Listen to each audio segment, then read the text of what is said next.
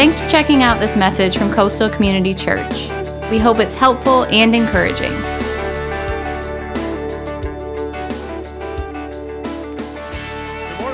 Welcome. To Coastal. Glad to have you with us today. And uh, welcome to the, you guys watching online. Uh, thank you for tuning in, being a part of our growing uh, online community. My guess is we have a few extra people watching online today, and uh, they're probably watching from like their old bedroom or like they're sleeping on, you know, in the extra uh, bedroom, you know, on somebody else's bed. And uh, But you got up this morning to tune in. So thank you as we're getting ready for Thanksgiving. You excited about Thanksgiving this week?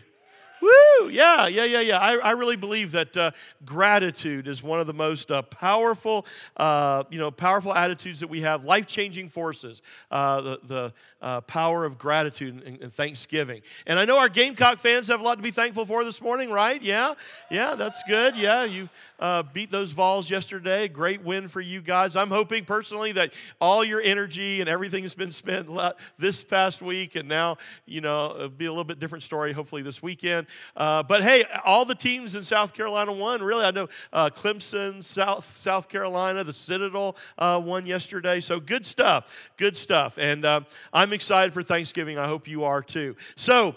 Let's just jump right in. We've been in this series uh, called A Revolution of Faith, going through the, uh, the book of Romans, uh, written by the Apostle Paul. And uh, last week, uh, we looked at the first 14 verses of chapter 6, and we talked about how we as believers uh, have been united with Jesus in his death, burial, and resurrection. That we, we died to sin and we have been raised to walk in new life. And through his death, uh, the penalty of sin has been broken, uh, has been paid for, and the power of sin uh, has been broken in our lives. And as a result, uh, we are now being made holy through the process of sanctification. That's what we've been talking about for the last couple of weeks. So, now, in this second part of chapter 6, Paul continues this conversation, this teaching that we are being made holy.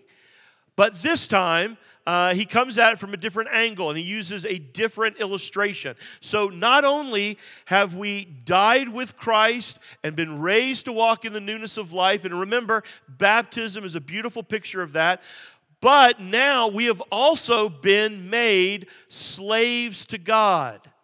And in doing so, the slavery to sin, which was characteristic of our former life before we were believers, that way of life, that uh, slavery has been broken. So, Paul is still emphasizing the same thing, talking about sanctification, but he's just coming at it from a different angle. What Paul is doing in this chapter is showing us that a truly born again person can no longer continue in the same pattern of sin that used to characterize your life before you were a believer. Why? Why is that true? Well, because we're no longer in the same relationship with sin anymore. So, what's that new relationship? What's he talking about? Well, he says we have a new master. A new master. Look, remember verse 14 from last week. For sin shall no longer be your master for because you are not under the law but under grace. So we're no longer under the old master. So whether you, you're looking at from the first half of romans 6 or the second half of romans 6 you're basically going to see the same truth. That that those of us who have been truly saved who are born again who have given our lives to jesus we are going to have a different relationship with sin than what we used to have before you became a Christian. Because the new birth will always be evidenced by a new life. The new birth will always be evidenced by a new life. There's always going to be this evidence of, of transformation, this evidence that you're now in Christ. Now, remember that Paul's discussion in these verses has been triggered by a question that he knew the first century uh, listeners would have, and he knew we would have too. So remember, he's preaching grace, right? We're saved by grace. And he knew that inevitably somebody would say this Okay, Paul, great. You know, if you're preaching that there's nothing that I can do in and of myself to earn my salvation, in other words, I can't be good enough, you know, to earn heaven. you know, to become a Christian, that, you know, my good works just won't do it. I can't earn it, that it's all grace apart from the law. Well, Paul, get ready for this. You've basically just turned me loose. I mean, because if we're free, if we're now under grace and not the law, well, then I guess you're saying I might as well just go out and sin all I want because I can never earn salvation and it's all about this free gift anyway. So I might well just live however I want to live. Now, is that true? Yes or no? No. Of, of course not. So, I mean, think about it like this Does the doctrine of salvation by grace does it really open the door for the freedom to sin? You know, just to live however you want to live. Well, we've got Paul's answer, if you remember, back in verse 2 from last week, and then he repeats it again in verse 15. This is what he says What then? Shall we sin because we're not under the law but under grace? What does he say? What's the answer? By no means. In other words, absolutely not. Are you kidding? No way, Jose. Not in a million years. No. God never intended his wonderful, amazing grace to be a ticket for evil. His grace is not an excuse now to sin. In fact, just the opposite is true. In fact, Paul makes the case that if there's really been a change in your life, there's no way that you can live unchanged anymore. You're a new person. Now, why? Why is that true? Well, again, because we're not the same person. And we no longer have the same master. Where before we were slaves to sin, now, he says, we're slaves to obedience, to righteousness. That's what he's talking about here in the second part of chapter 6, and that's what I want us to talk about today. And we're going to break it down into three parts. So if you're taking notes, number one, the first part, let's just, the recognition of slavery okay? Before you became a Christian and then after you became a Christian, let's talk about it the recognition of slavery. Verse 16 Don't you know that when you offer yourselves to someone as obedient slaves, you are slaves of the one you obey, whether you are slaves to sin, which leads to death, or to obedience, which leads to righteousness. So Paul begins begins this discussion with a very uh, simple axiom axiom, literary uh, word for the day. A couple of weeks ago, I gave you the word antithetical analogy. And I know you're thinking, man, Pastor Chris, we're going back to English 101. What are these, all these uh, literary terms? Well, uh, antithetical analogy, remember that was a contrast of opposites. Um, today, I, I give you the word axiom. So, what's an axiom? An axiom is a general truth that is so obvious or self evident that it, it, re, it really needs no proof, okay? No explanation. So, what's the axiom here? It's this a slave is under obligation to obey his master, right? Pretty obvious. That's an axiom. I mean, it, it, needs no proof or explanation because, after all, that is the nature of slavery, right? Now, Paul mentions two, two masters here in this passage. What are they? One is sin, and the other is obedience. And he basically explains that hey, these are the only two options. You are either in sin, a slave to sin, or you are in Christ serving obedience. There's no middle ground. Okay, it's one or the other. I mean, Jesus basically taught the same thing, Matthew 6 24. He said, No one can serve two masters. You only have two options, one or the other. And that's what he's saying here. You're either under the reign of Adam, remember we talked about that being in sin, or the reign of Christ. You're either under the reign of, of grace or, uh, or obedience or sin.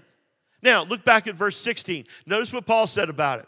He says, if you're a slave to sin, where does that lead? He says, whether you are slaves to sin, which leads to what? Death. If you're a slave to obedience, where does that lead? Well, what does he say? Or to obedience, which leads to what?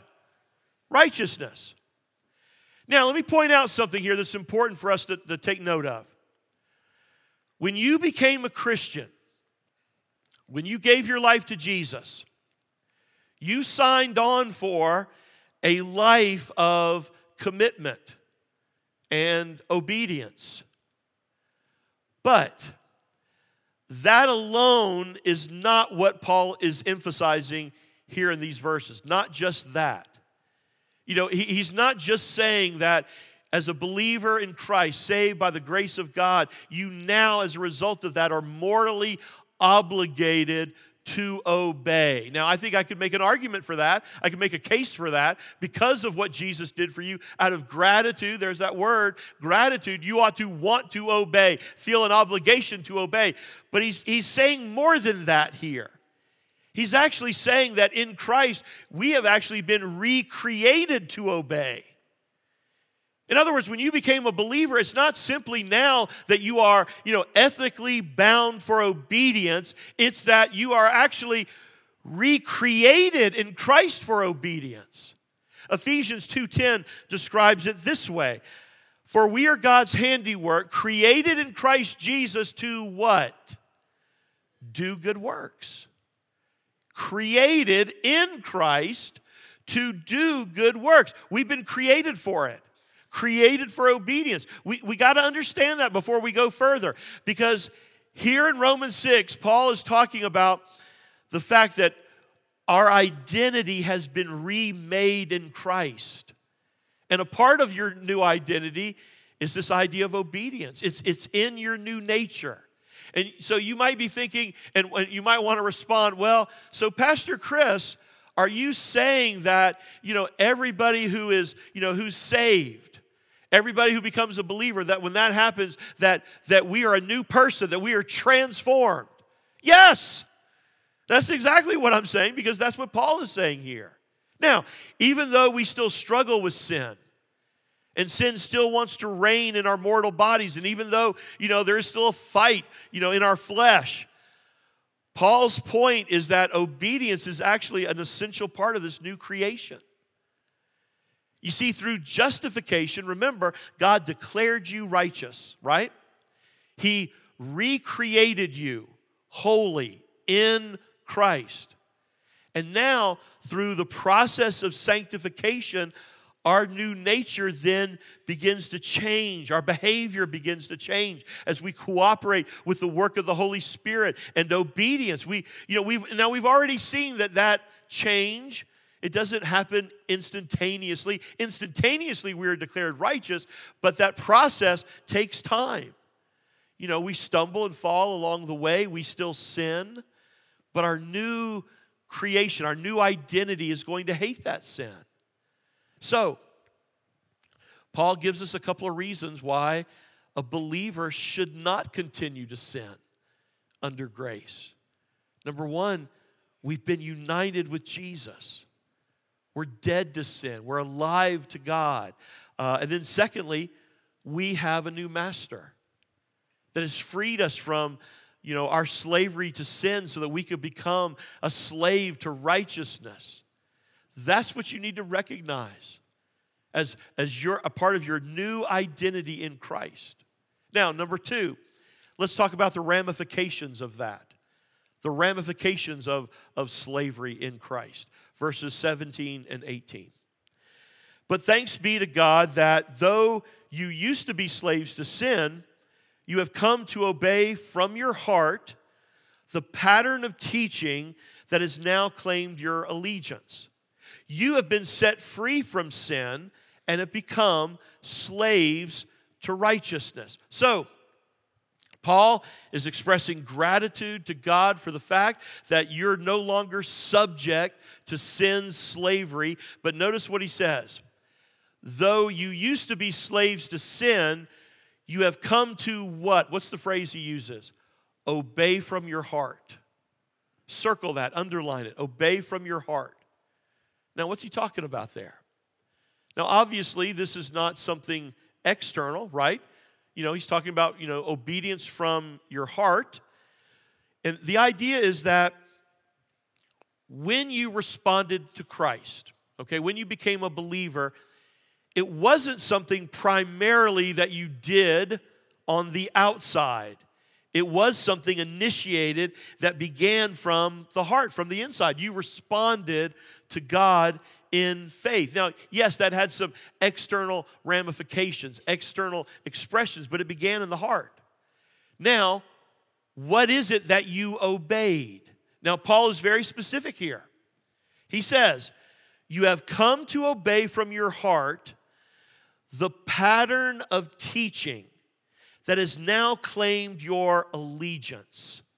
Now, this is so good. You'll love this.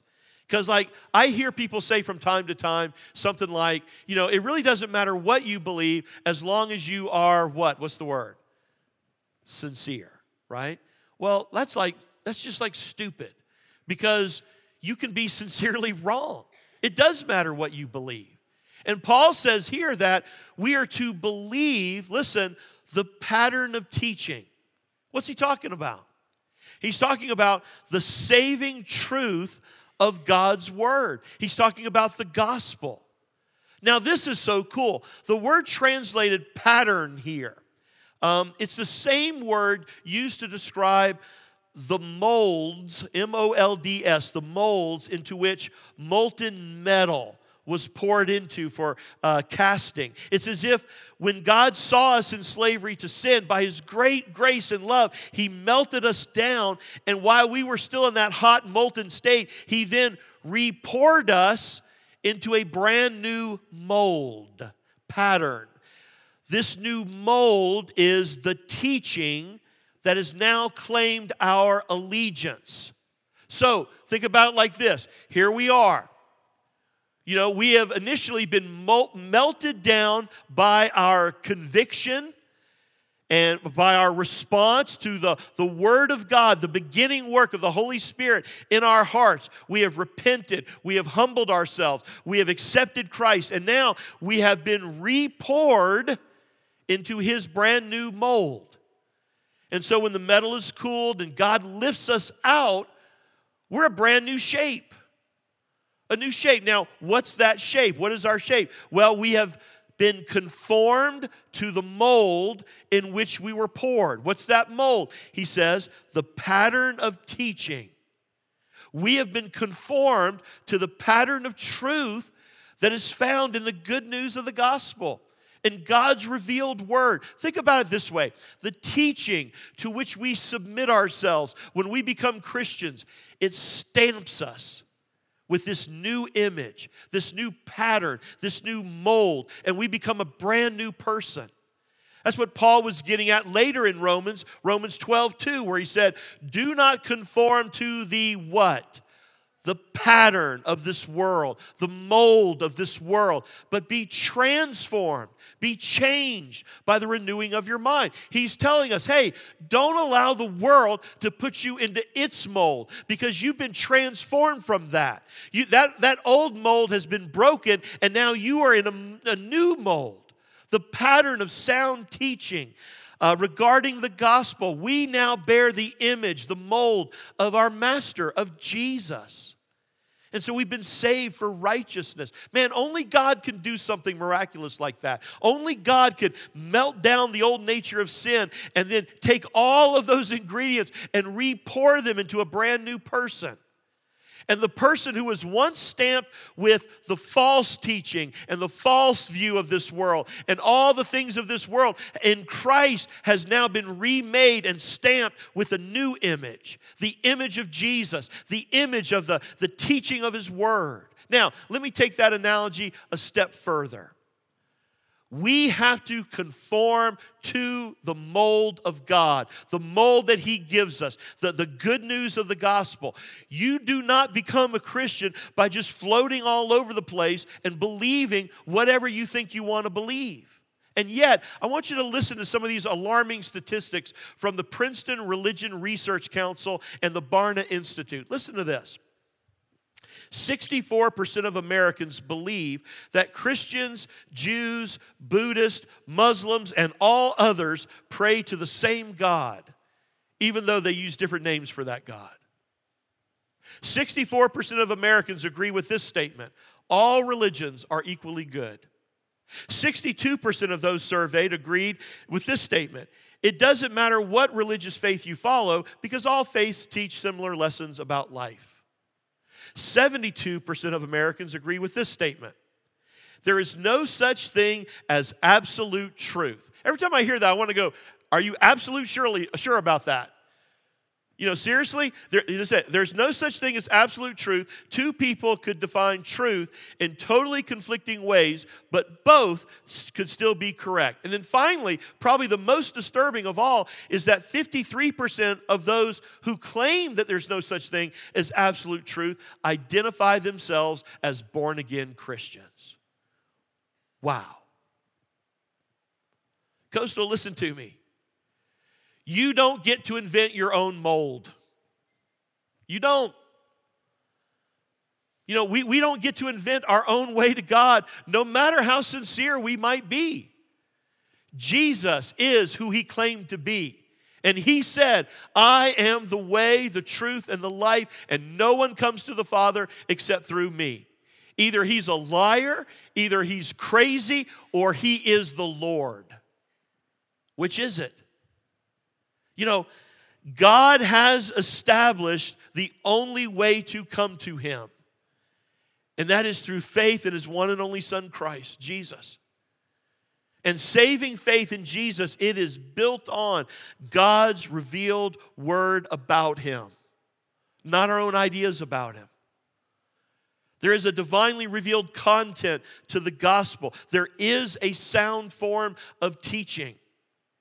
And if we are to come out in the image of God's Son Jesus and bear His stamp, we have to be poured into His mold.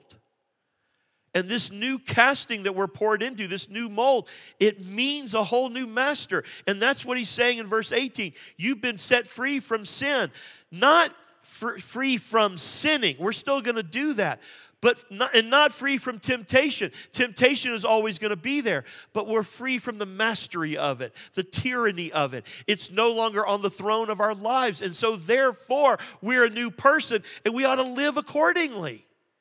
Now, where does all that ultimately lead? So, we've talked about the recognition of our, our new slavery, the new master that we have in Christ, the ramifications of it. Uh, now, he discusses the results of it. Number three, the results of it. Look at verse 20. When you were slaves to sin, you were free from the control of righteousness. Now, stop there for a second. That, that's an amazing statement. Because before we met Jesus, he's basically saying you were just totally loose to, you know, from the control of righteousness. You could just do whatever you wanted to. Because righteousness made no demands on you because in and of yourself you had no capacity to fulfill it. Why? Because apart from Christ, remember, you're dead in sin. And so if you're outside of Christ, you are free from the obligation, from the control of righteousness because you're still being controlled and ruled by sin. Again, Paul meant what he said. You're either a slave to sin or a slave to righteousness. There is no middle ground. Well, you know, well, I kind of got one foot in, one foot out. You know, sometimes I'm good, sometimes I'm bad. No, no, no. It doesn't work that way. You're either in sin or you're in Christ. You're either in control of one or the other. And then in verse 21, he says, What benefit did you reap at that time from the things that you're now ashamed of? Those things result in what? Death. He's saying, come on. You know, when you look back to that time in your life before Jesus, sure, you were free from the control of righteousness, but you think about all of the, the fruit of your sin and what it produces, what it leads to shame and guilt and regret and pain and sadness, or worse, and worse, death. Now, in contrast to that, look at verse 22. But now that you have been set free from sin, stop there for a second. Again, that doesn't mean that you're free from ever sinning again. That's not what he's saying. It means you're free from sin's control.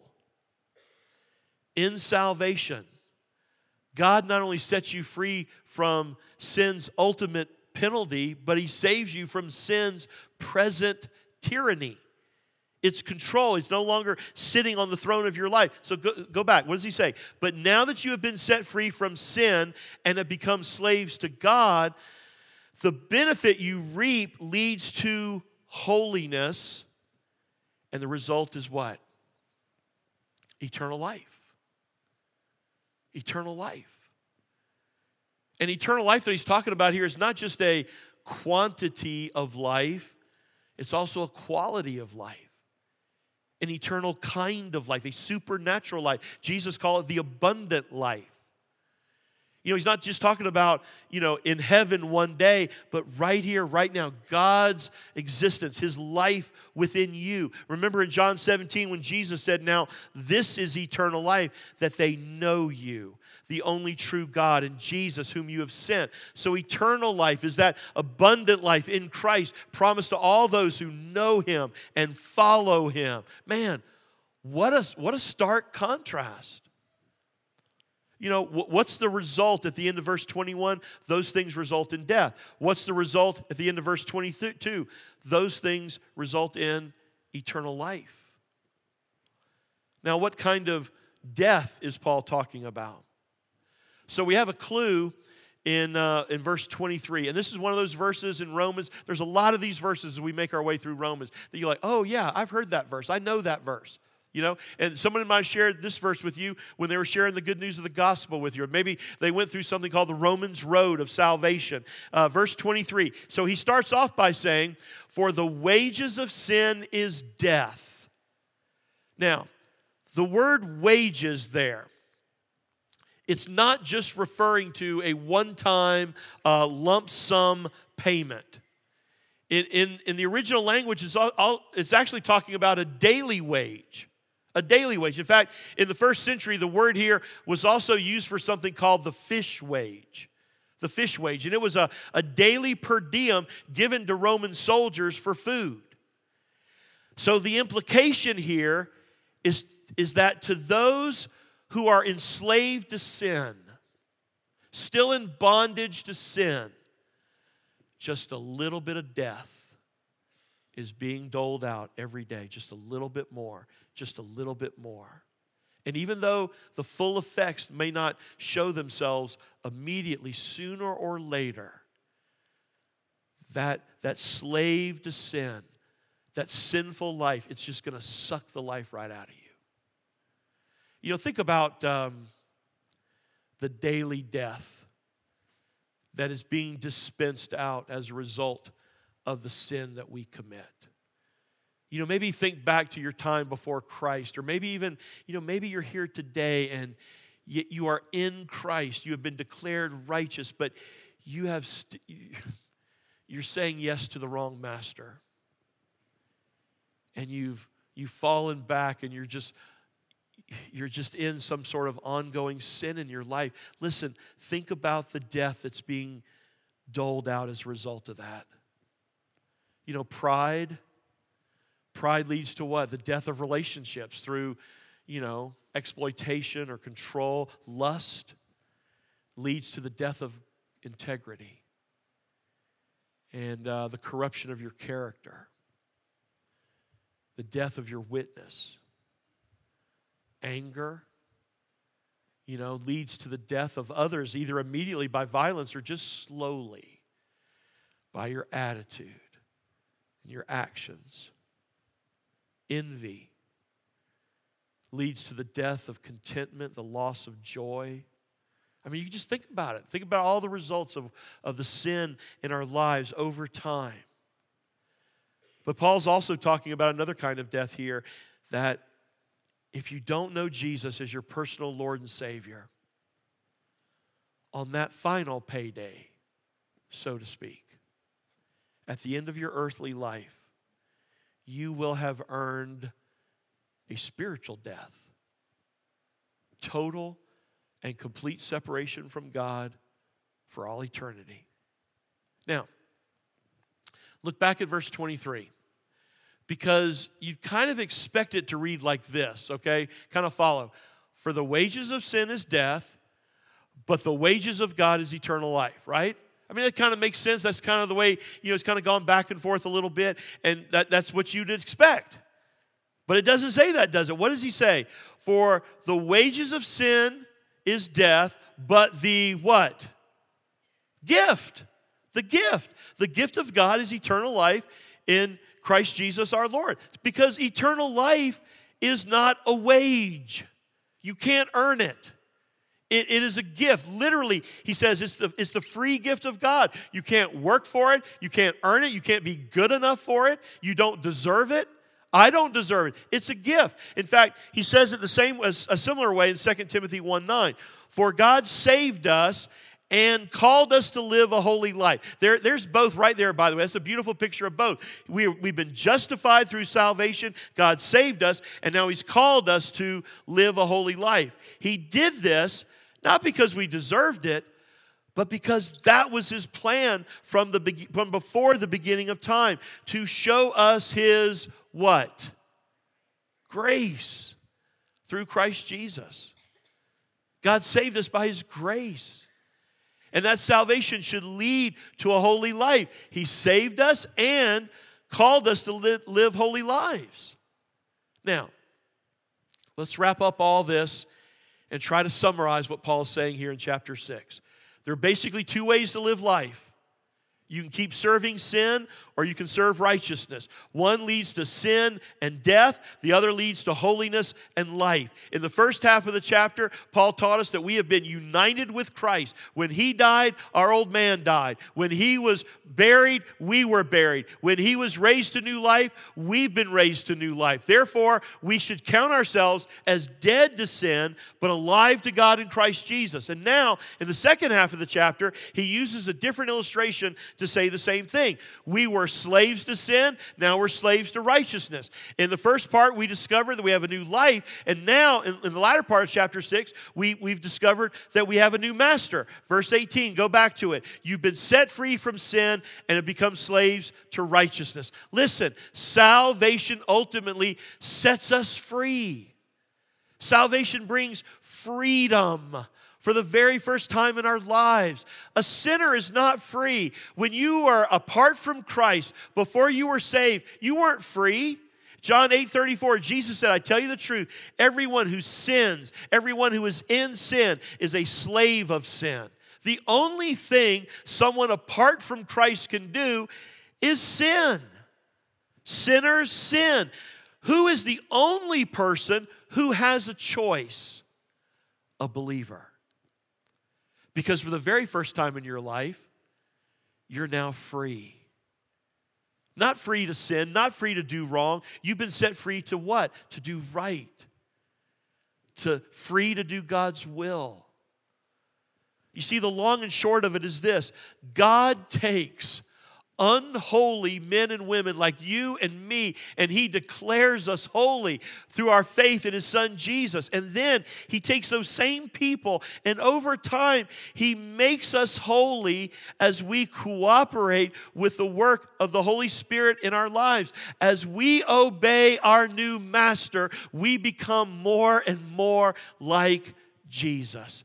And any concept of becoming a believer or being a Christian or following Jesus that doesn't include that is false and it will not stand. You and I have been saved for righteousness. We are now slaves to obedience. We have a new master. Obedience is a part of our new, ma- new nature, and we should be becoming more and more like the new mold into which we have been poured that is Jesus. Now, that cuts across the grain of a lot of the uh, easy believism and cheap grace that characterizes so much of Christianity today and so many churches today. Listen, as a church, we have been commanded not, for, not just to get people to make decisions, but to make disciples. You know, we ought to be saying to people what Jesus said look, count the cost. Because when you come to Jesus, He's calling you out of sin and into obedience. You're a follower of Christ.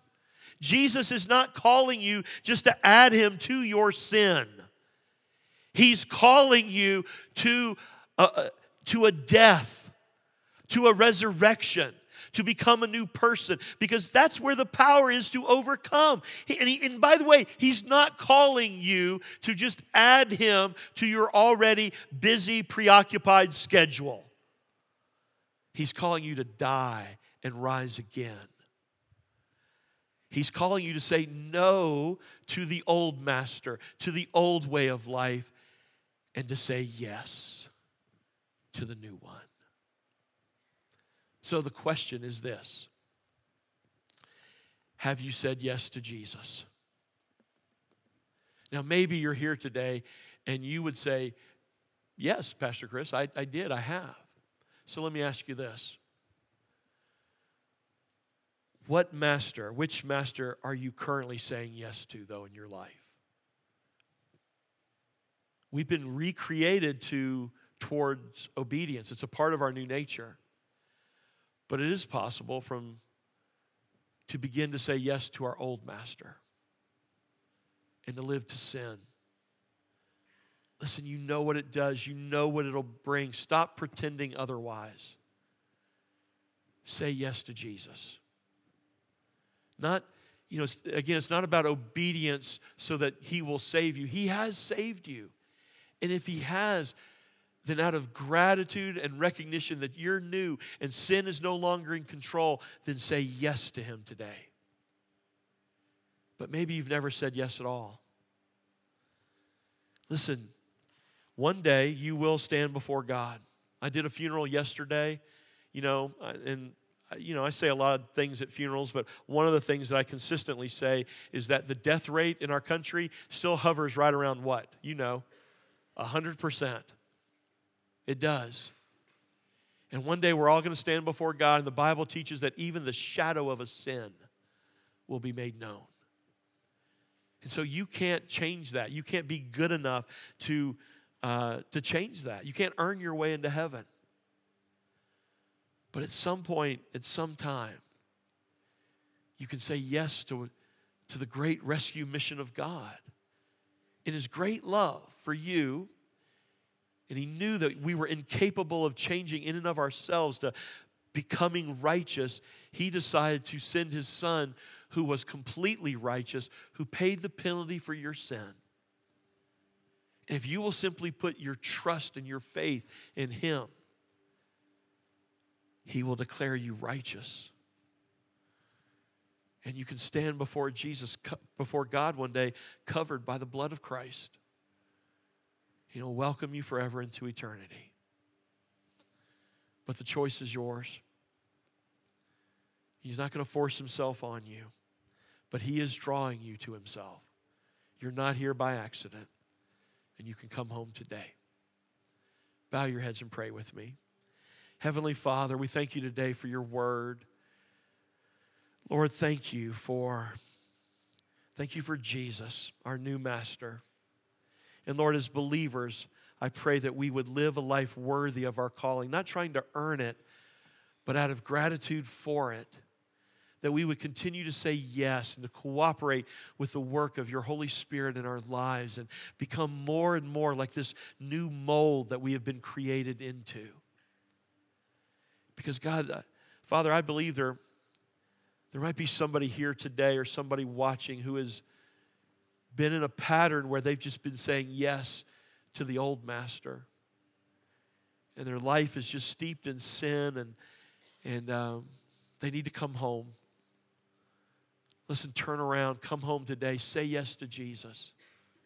And maybe you're here today and you've never said yes to Christ at all that very first time. Listen, God is waiting. He's drawing you to Himself. Pour out your heart to Him right now and, and just pray something like this in your heart Heavenly Father, I admit it. I am a mess. I'm a sinner. I've blown it. I ask you to forgive me. I do. I, I believe, and today I believe, I believe that Jesus is your son. I believe that he went to the cross to pay for my sin. I believe that he rose from the dead and he is alive. And today I put my faith and trust in him and him alone, not, not myself, not good works, not religion, not church attendance, but Jesus. And now, God, for the rest of my life, I just want to follow him. I want to live for him. I want to become more and more like you see me now, forgiven. It's in the name of Jesus I pray. Amen. Thanks for listening. From Pastor Chris and the family at Coastal Community Church, have a blessed day.